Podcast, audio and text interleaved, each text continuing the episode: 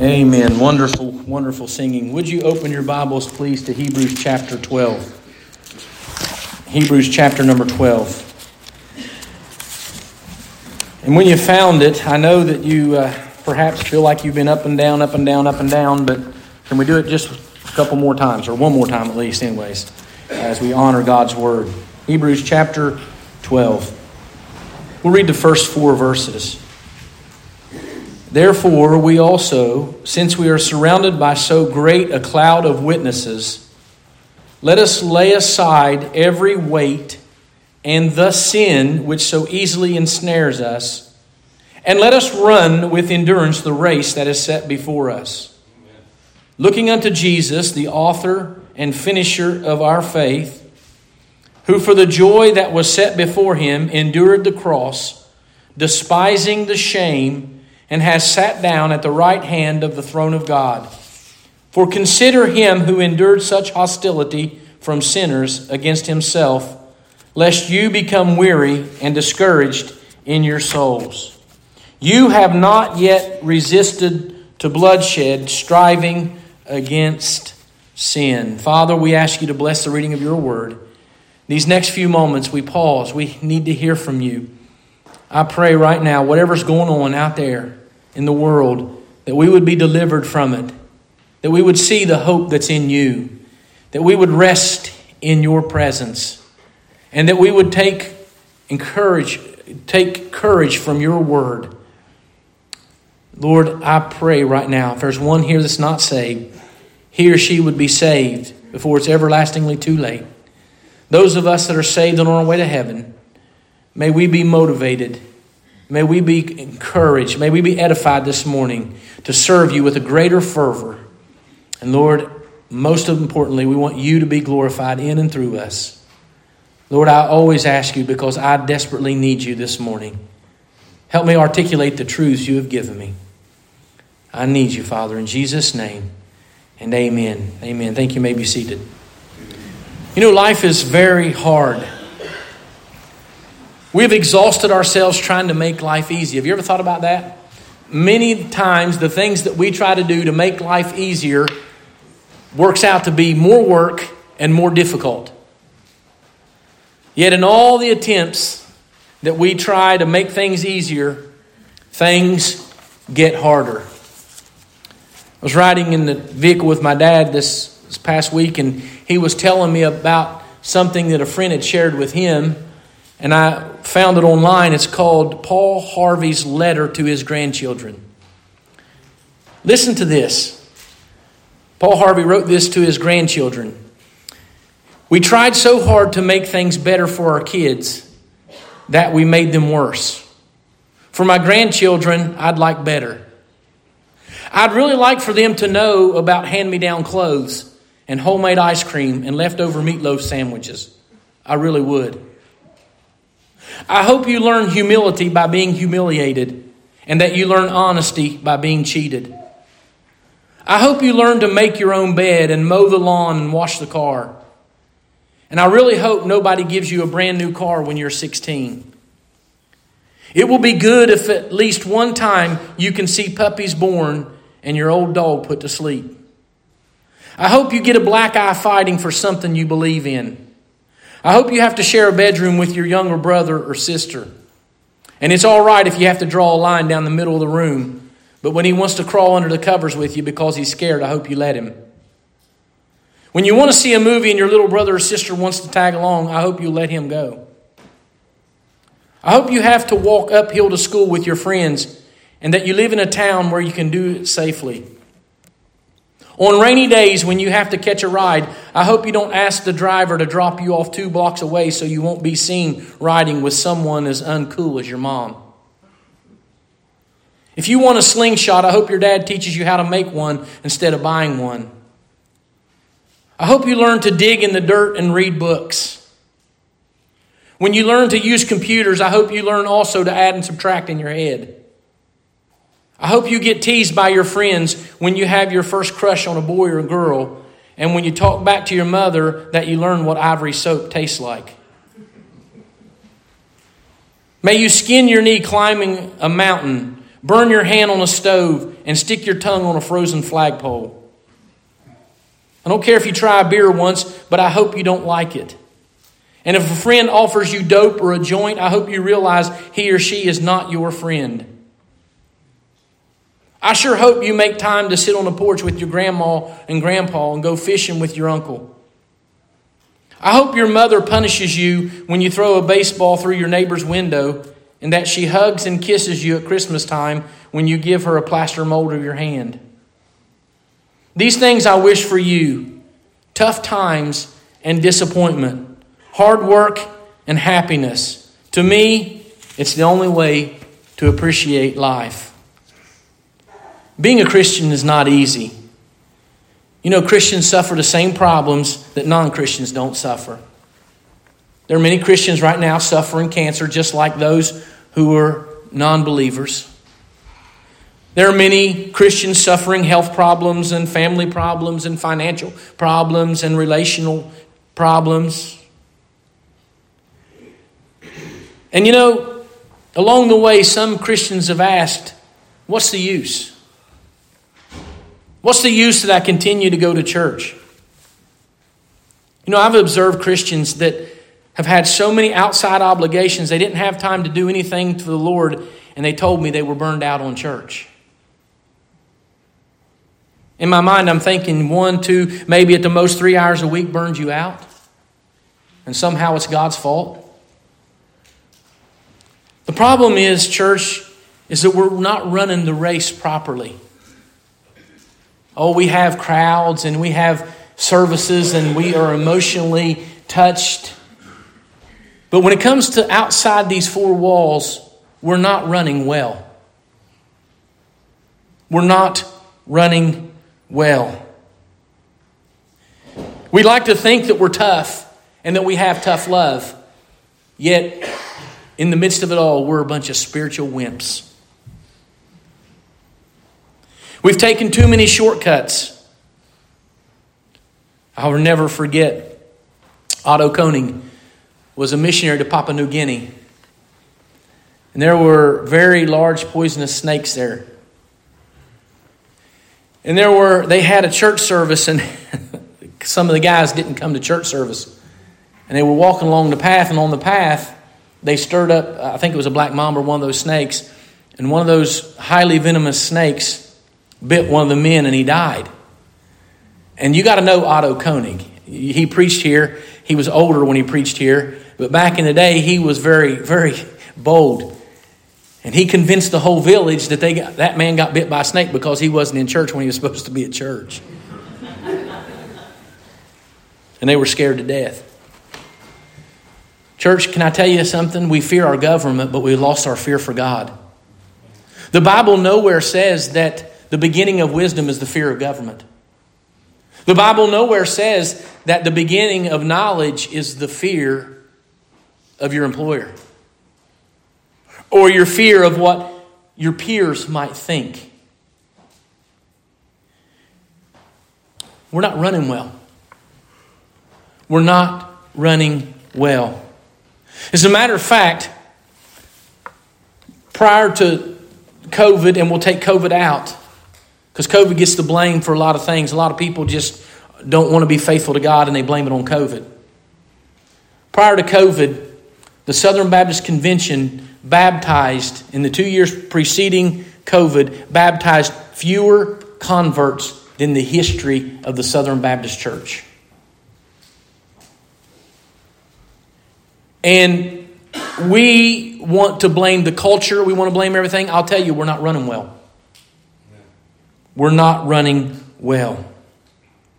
The writer of Hebrews knows this. He knows that there's the tendency, because life is tough, that we will quit.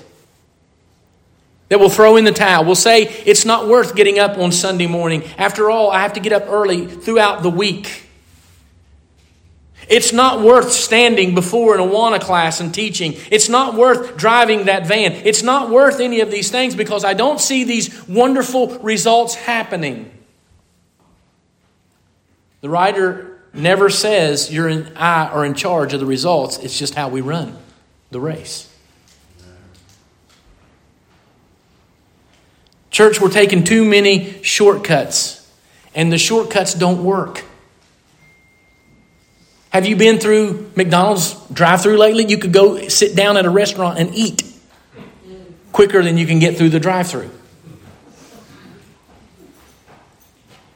We are so in a hurry to do so much stuff, we cannot sustain the pace. Physically, emotionally, spiritually, we can't maintain the pace.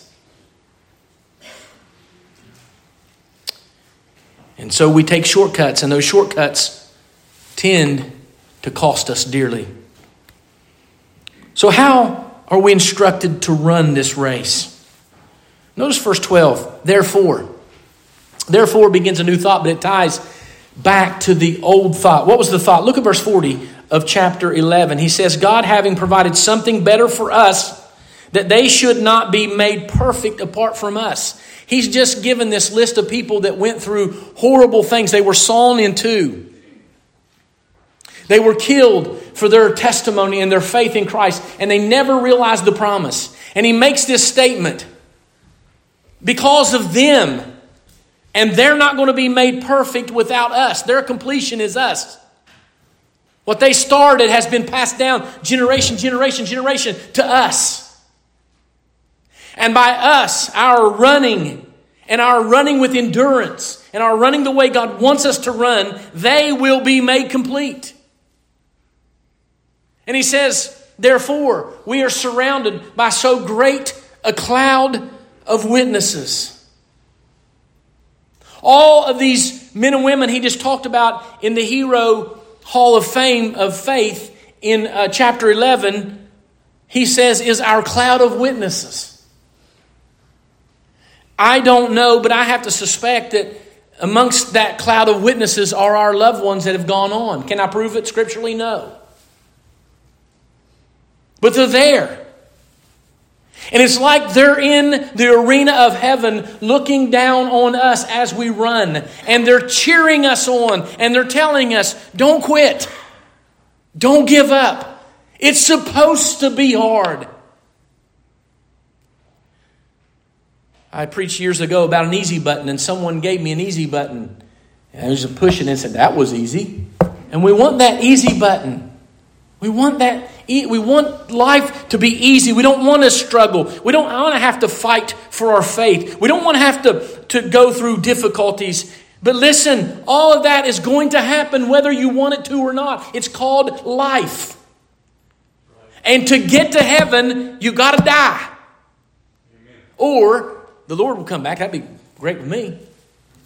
Clean up this mess. But we have to die. And we read these things that people put out that if you believe in this, God will give you everything your heart desires. It's not true. It's not true.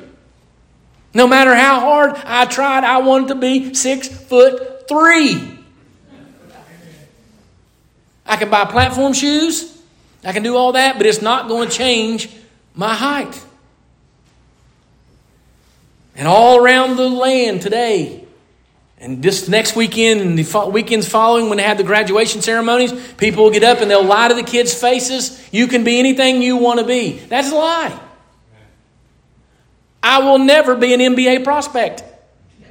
I don't care much about basketball, so don't worry about it. But it's an extreme. You understand what I'm saying. It's a lie.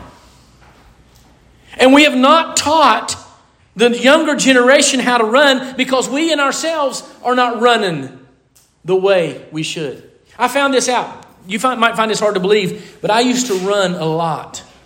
When I came home from the Army, we ran about 5 to 8 miles a day, 5-6 days a week. Every morning we'd be up running. We ran a lot.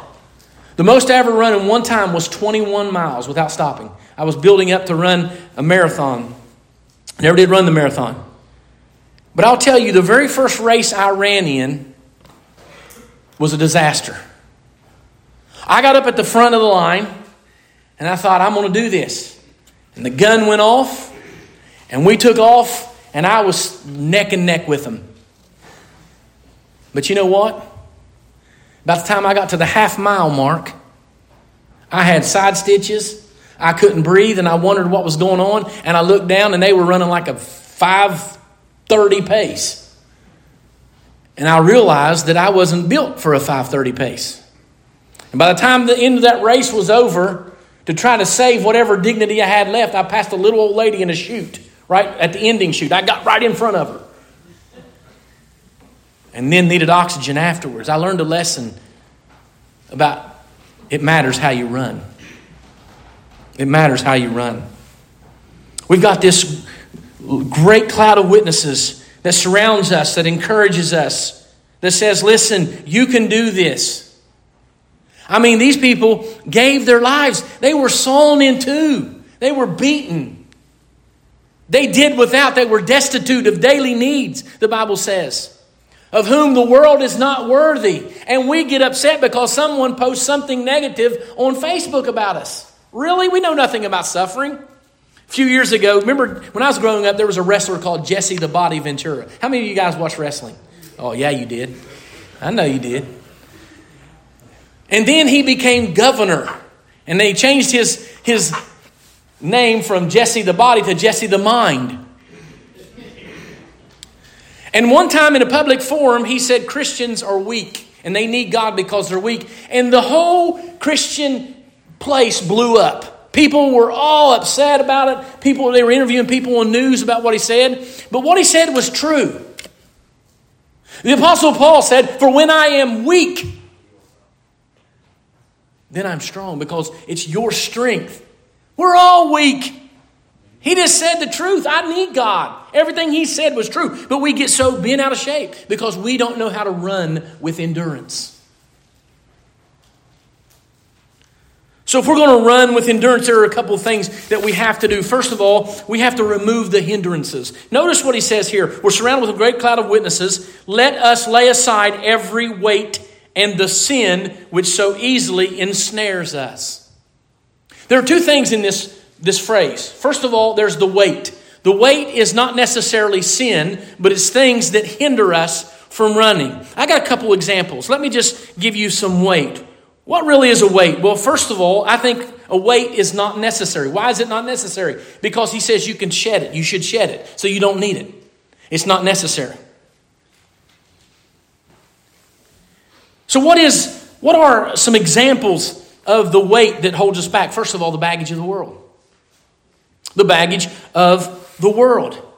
One of the things that hinders our spiritual running and our spiritual endurance is the unnecessary baggage of the world. Listen, we have no time for God in the land we live. We have no time for God. We have time to do whatever we want to do. We have time to read the newspaper. We have time to read our books. We have time to read Facebook and scroll through and watch TikTok all day long. We have time to do that, but we have no time for God and being in His Word.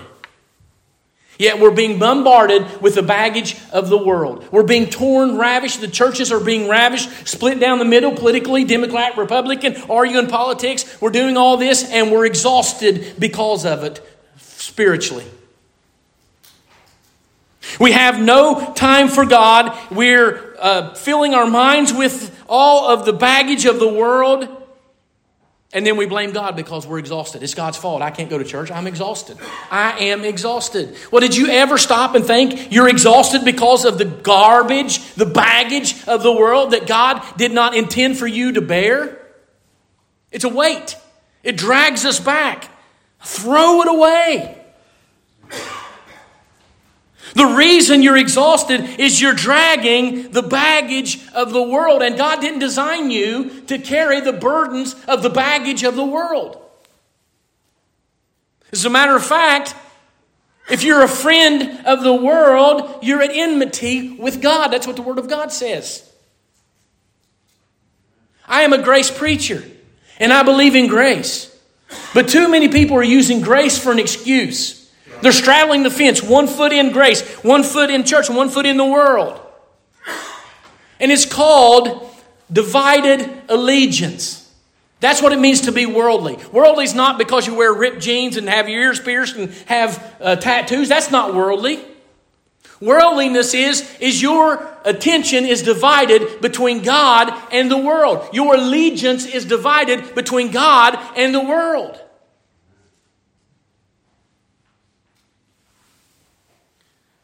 Another example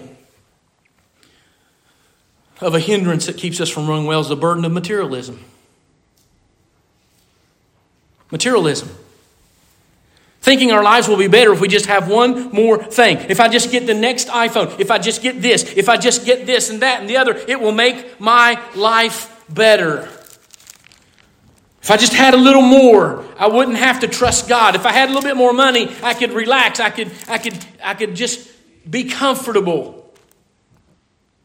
Luke chapter 12 and verse 15, the scripture says, "And he said to them, 'Take heed and beware of covetousness, for one's life does not consist in the abundance of things he possesses.'"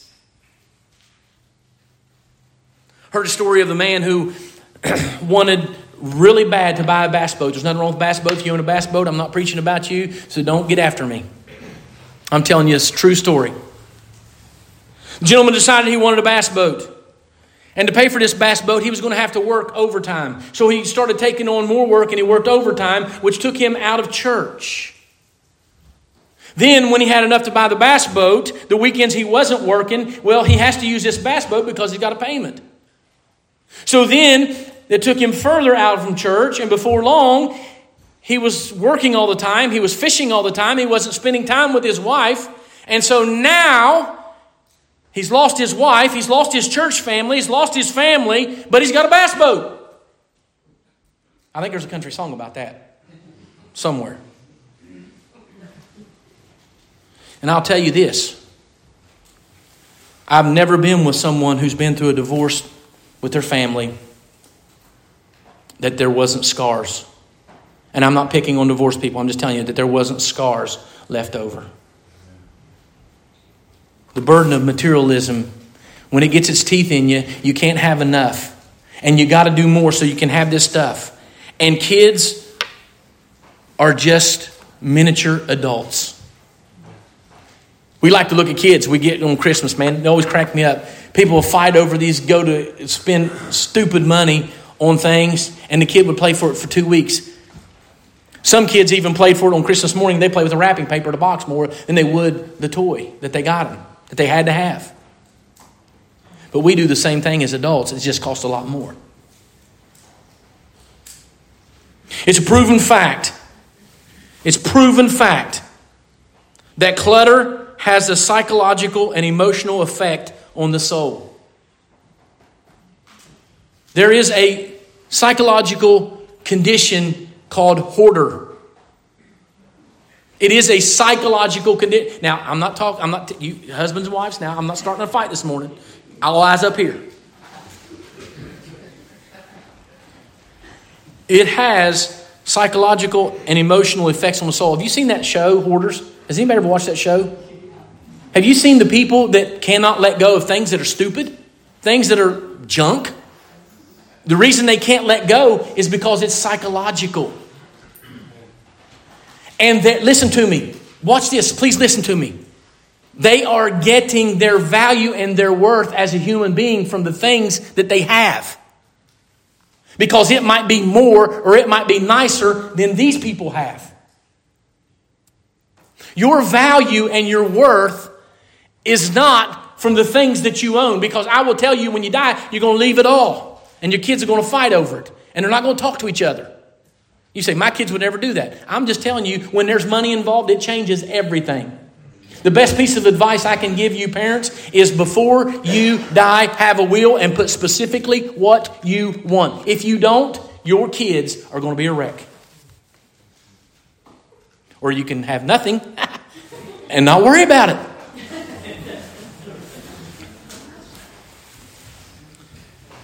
The burden of materialism will keep you from running. You got to have all this stuff, and then all this stuff takes all your time because you got to take care of it. And you get overwhelmed.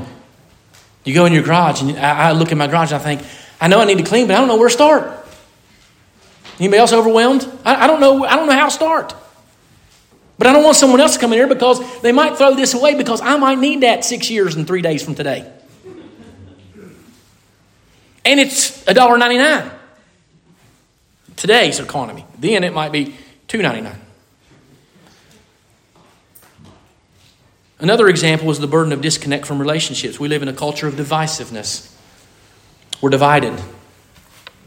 We all have our opinion. We're divided over politics. We're divided over denominations, likes and dislikes.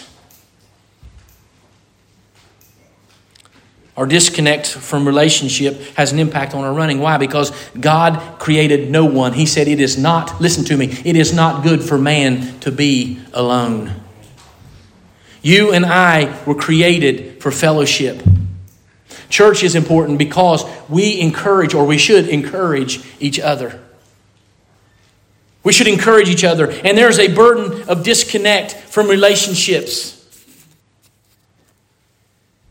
You see it all the time. These little devices right here have taken over our lives.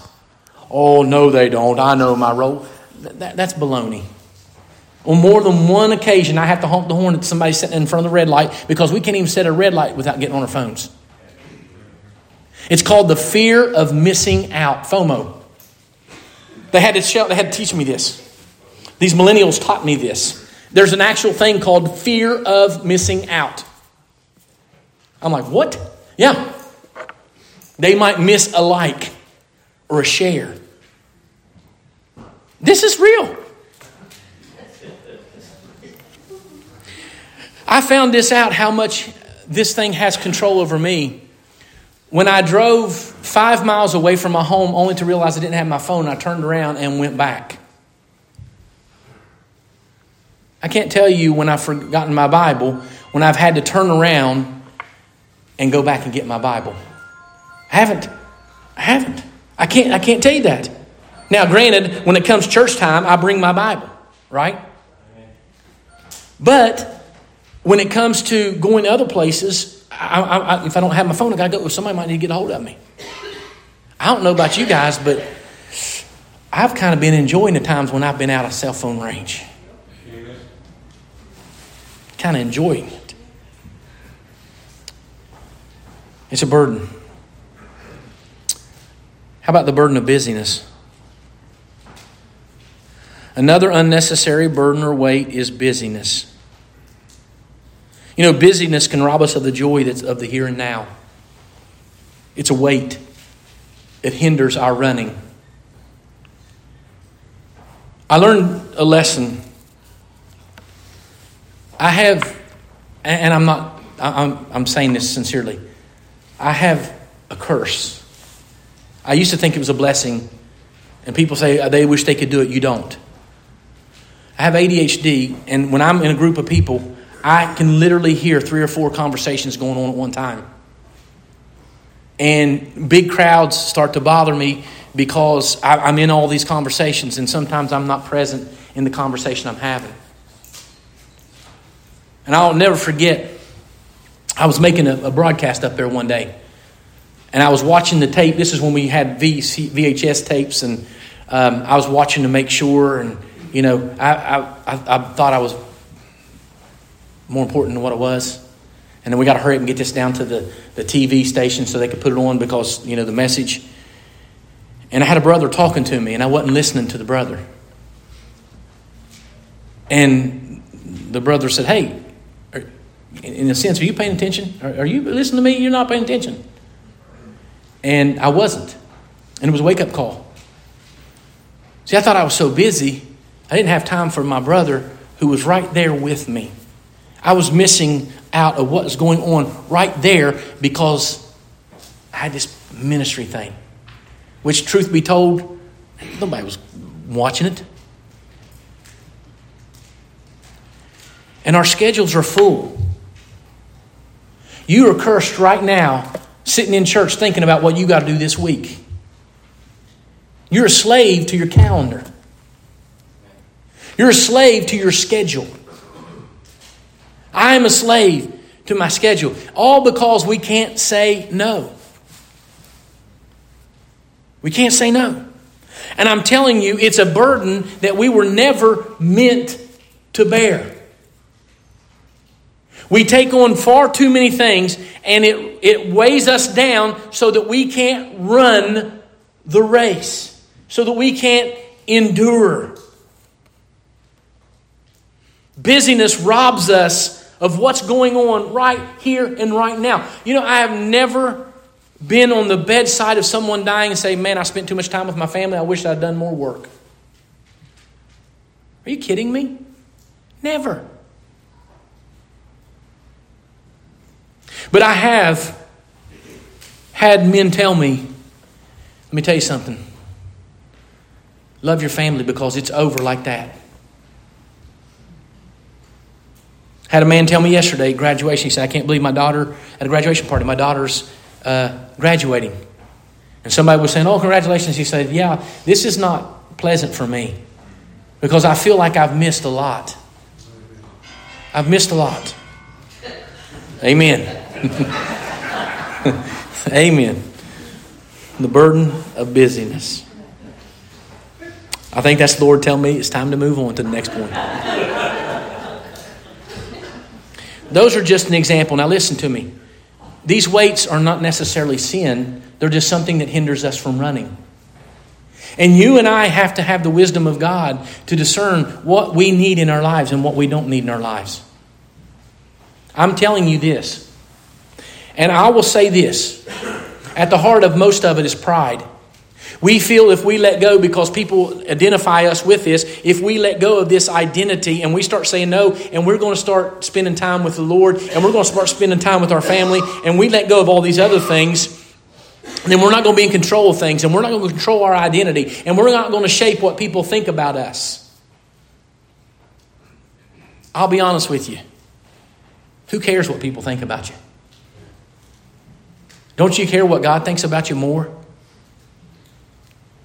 Lay those weights aside. Secondly, he says, lay aside the sin that so easily ensnares us. The, T-H-E is a definite article. It means one sin. He's talking about a specific sin. What has he been talking about? He's been talking about faith. So what is the sin? It's unbelief. There is a sin that will ensnare you like unbelief. Let me just illustrate this. When you violate the principle of God's word, you know what that says? I don't care what you say you believe in your heart. I don't care what you say. When you violate, you are saying, I don't believe God's word, what it says. Well, there's instant. No, just stop. Stop the insanity. It's not. It's when you disobey God's word, when you do opposite of what God's word says, you are saying to God, I don't believe it. Amen. I don't believe it. And that sin will ensnare you. It's the one ensnaring sin. It's impossible to run the race that God set before you with unbelief in your heart. Now, I know that you believe in God for your Lord Jesus Christ for your salvation, but do you believe for His daily needs? Do you believe for all the situations you're facing? Do you believe God? In this consumer-driven church, we have so much today. We have more money than we've ever had. We have better buildings than we have ever had. We have more people than we've ever had. But we don't have faith. And what we need more than the money, what we need more than the buildings, what we need more than all the people is we need faith in God. Amen. Faith in God. Faith is what we need to run the race that God set before us. I know what God's word says, but don't butt God. Don't butt God. You are butting Him out. When you say, but, I know what the word of God says, but, don't say the next phrase, because the next phrase says, you do not believe what God says. So we're going to lay aside the weight and the sin that easily ensnares us. That sin will ensnare you. And then he says, this is how I want you to run. Run looking unto Jesus. The author, it means the initiator. The finisher means the one who completes. Looking unto Jesus.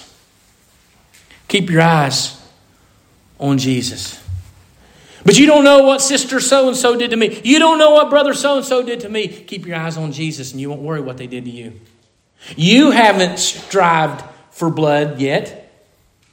That's what the writer says.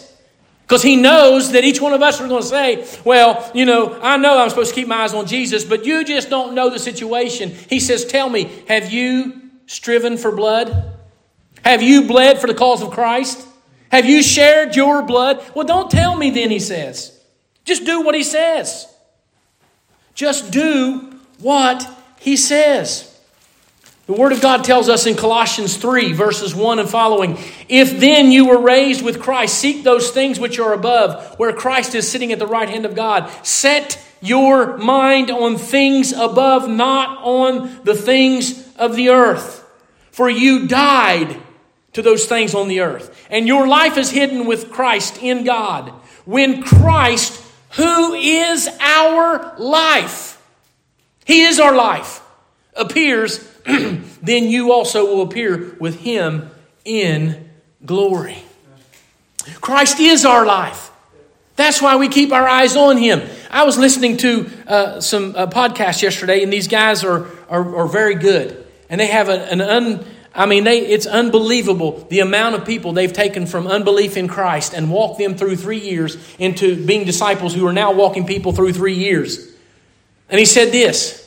He said, we understand that Christ said for us to make followers, not scholars. He said, too many people are shackled with the shekel. He said, everybody's worried, well, how much is a shekel? And he said it has nothing to do with their life out there in the world. And I love that. Too many people are shackled with the shekel. They want to know all these little details that don't amount to anything, that doesn't cause you to live for Christ. We got to keep our eyes on Jesus. We need followers, not scholars. We don't need people arguing on Twitter over what the Bible says. We need people obeying what the Word of God says in their everyday life. Amen. That's what we need.